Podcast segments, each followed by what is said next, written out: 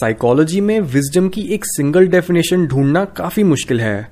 कई लोगों के हिसाब से विजडम एक इंसान के एक्सपीरियंसेस से रिलेटेड होती है।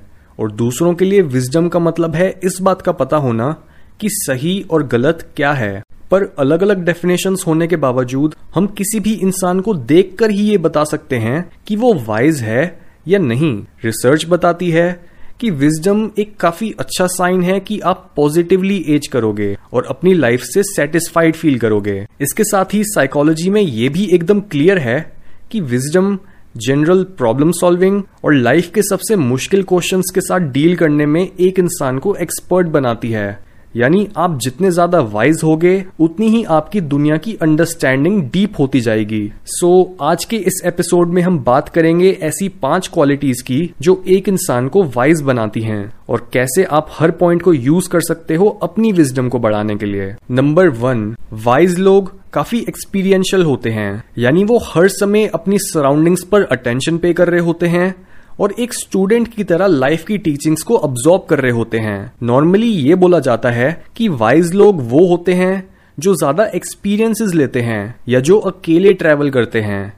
और इसमें ये बात सही है कि जो लोग अपना कंफर्ट जोन छोड़ के दुनिया को एक नए नज़रिए से देखते हैं वो अपने आप को कई तरीकों से एक बेहतर इंसान बना पाते हैं। पर सिर्फ़ नए नए एक्सपीरियंसेस आपको वाइज बनाने के लिए काफ़ी नहीं है, क्योंकि इनके साथ आपको चाहिए इंट्रोस्पेक्शन यानी किसी भी एक्सपीरियंस के बाद उस पर रिफ्लेक्ट करो और सोचो कि आपने क्या सीखा। ज़्यादातर लोग एक्सपीरियंस लेने वाली एडवाइस तो देते रहते हैं, पर ये एडवाइस इनकम्प्लीट है। क्योंकि आपने अपने सर्कल में या रिलेटिव्स में भी कई बार नोटिस करा होगा कि कई लोग एक एडल्ट बनने के बाद और लाइफ के इतने दिन देखने के बाद भी काफ़ी इमेच्योर होते हैं और उनमें विजडम का तो नामो निशान भी नहीं होता। ये क्लू हमें बताता है कि विजडम और एज में कोई डायरेक्ट कोरिलेशन नहीं है। और अगर आप अपनी लाइफ के हर मोमेंट में अपनी आँखें खुली रखो और अपने आप से सच बोलो तो आप भी अपने अंदर विजडम बढ़ा सकते हो।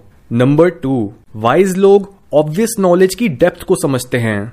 विजडम का ये साइन मैंने पहली बार डॉक्टर जॉर्डन पीटरसन की book twelve rules for life को पढ़ते हुए समझा था। क्योंकि इस बुक में जॉर्डन ने साइंस फिलोसफी मिथोलॉजी और रिलीजन जैसे कई अलग परस्पेक्टिव से उन बातों को एक्सप्लेन करा है, जो हमें पहले से ही पता है। जैसे हमें सच क्यों बोलना चाहिए या फिर सीधे खड़े होकर क्यों चलना चाहिए। नॉर्मली अगर कोई इंसान आपको यही सेम बातें बोलता है तो आप उसे इग्नोर कर देते हो। पर जब भी कोई आपको इन बातों की, इनकी डेप्थ के साथ समझाता है, तब आप इनके सच को अपने सबसे गहरे हिस्सों में फील कर पाते हो। एग्ज़ाम्पल के तौर पर, आजकल हमें ये काफ़ी देखने को मिल रहा है कि जो बातें हमारे दादी दादा या मम्मी पापा बताते आए हैं उन्हें धीरे धीरे साइंस की मदद से सच प्रूव करा जा रहा है। जैसे, हमें हमेशा बोला गया है कि हमें देर रात में कुछ नहीं खाना चाहिए, और अभी बस पिछले कुछ सालों में ही अलग अलग तरह की फास्टिंग इतनी पॉपुलर हो गई है, और साइंस इसी तरह की कल्चरल विजडम को वैलिडेट भी कर रहा है। इवन अगर आप किसी वाइज साधु या मंक से कुछ सवाल पूछते हो तो उनके जवाब भी काफ़ी सिंपल होते हैं। और हमें कहीं ना कहीं पता होते हैं। पर जिस डेप्थ के साथ वो इस ऑब्वियस नॉलेज को एक्सप्लेन करते हैं, वो है विजडम और तभी हमें भी अपने कल्चर या सोसाइटी में पहले से पॉपुलर इंफॉर्मेशन को सीधा सीधा रिजेक्ट करने के बजाय उनकी डेप्थ में जाकर खुद एनालाइज करना चाहिए कि वो सही हैं या गलत। नंबर थ्री वाइज लोग काइंड होते हैं। यहाँ पर हम बात कर रहे हैं self interest versus social interest यानी विजडम होने का मतलब है अपने डिसीजंस कुछ इस तरह से लेना कि आप अपने और सोसाइटी दोनों के इंटरेस्ट को बैलेंस कर पाओ। इसके साथ ही लाइफ की अंडरस्टैंडिंग बढ़ने के साथ साथ आप हर इंसान के साथ काइंडली बिहेव करते हो और उनके साथ एक अच्छा रिलेशन मेंटेन करने की कोशिश करते हो। जहाँ एक नॉर्मल इंसान दूसरे लोगों पर अपने बिलीव्स को फोर्स करता है और उन्हें अपनी फिलोसफी पॉलिटिकल व्यूज़ या रिलीजन में कन्वर्ट करने की कोशिश करता है, वहीं एक वाइज इंसान के लिए शांति मैटर करती है, जिसकी वजह से वो दूसरों को उनके बिलीव्स छोड़ने के लिए कन्विंस नहीं करता। और जितनी ज़रूरत होती है, सिर्फ़ उतना ही बोलता है। इस तरह से दूसरों के डिफरेंट ओपिनियंस को टॉलरेट करना और लोगों की हेट को भी हँसी में उड़ा देना, एक काफ़ी अच्छा साइन है कि एक इंसान काफ़ी वाइज है। नंबर फोर वाइज लोगों ने जनरली काफ़ी प्रॉब्लम्स देखी होती हैं और वो दुनिया की सफरिंग को बहुत अच्छे से समझते हैं, क्योंकि विजडम तक पहुँचने का रास्ता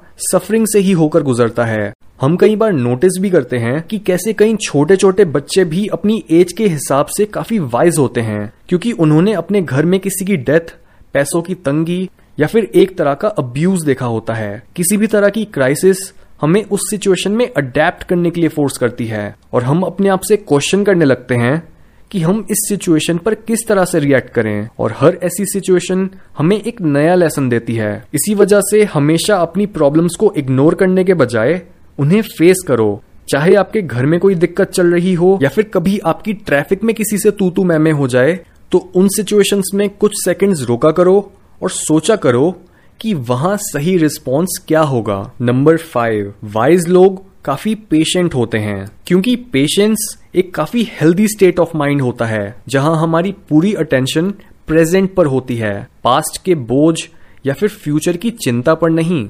विजडम के बढ़ने के साथ साथ हम ये समझ जाते हैं कि हर चीज़ को फोर्स करके चेंज नहीं करा जा सकता। पर ज़्यादातर लोगों में पेशेंस की इतनी कमी होती है कि उन्हें सारा रिज़ल्ट साथ के साथ ही चाहिए होता है। अगर आप एक्सपेक्ट करते हो कि हर चीज़ जल्दी जल्दी हो तो आप उन चीज़ों को इग्नोर कर देते हो जो आपके आसपास ऑलरेडी हो रही होती हैं और आप उस मोमेंट की डेप्थ को खो देते हो। और फार्मर्स इस चीज़ को बहुत अच्छे से जानते हैं। वो मिट्टी में बीज गाड़ते हैं और उसे पानी देते हैं ताकि सीज़न के आते आते उन्हें पके हुए फ्रूट्स और वेजिटेबल्स मिल सकें। पर अगर वो समय से पहले ही पौधों को निकालना शुरू कर दें तो वो कच्चे ही रह जाते हैं। उसके बाद वो चाहे उन्हें कितना भी ट्रीट कर लें।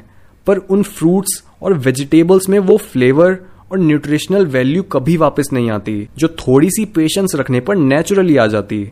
चाइनीज़ फिलोसफर लाउजू ने बोला है nature doesn't hurry yet everything is accomplished यानी नेचर किसी भी काम को पूरा करने में जल्दबाजी नहीं लगाती। यहाँ तक कि हमें एक सिंगल सेल्ड लाइफ से इंसान बनने में भी करोड़ों साल लगे। क्योंकि पेशेंस नेचर का रूल है। और तभी असली विजडम है अपने आप को नेचर के इस रूल के साथ अलाइन करना।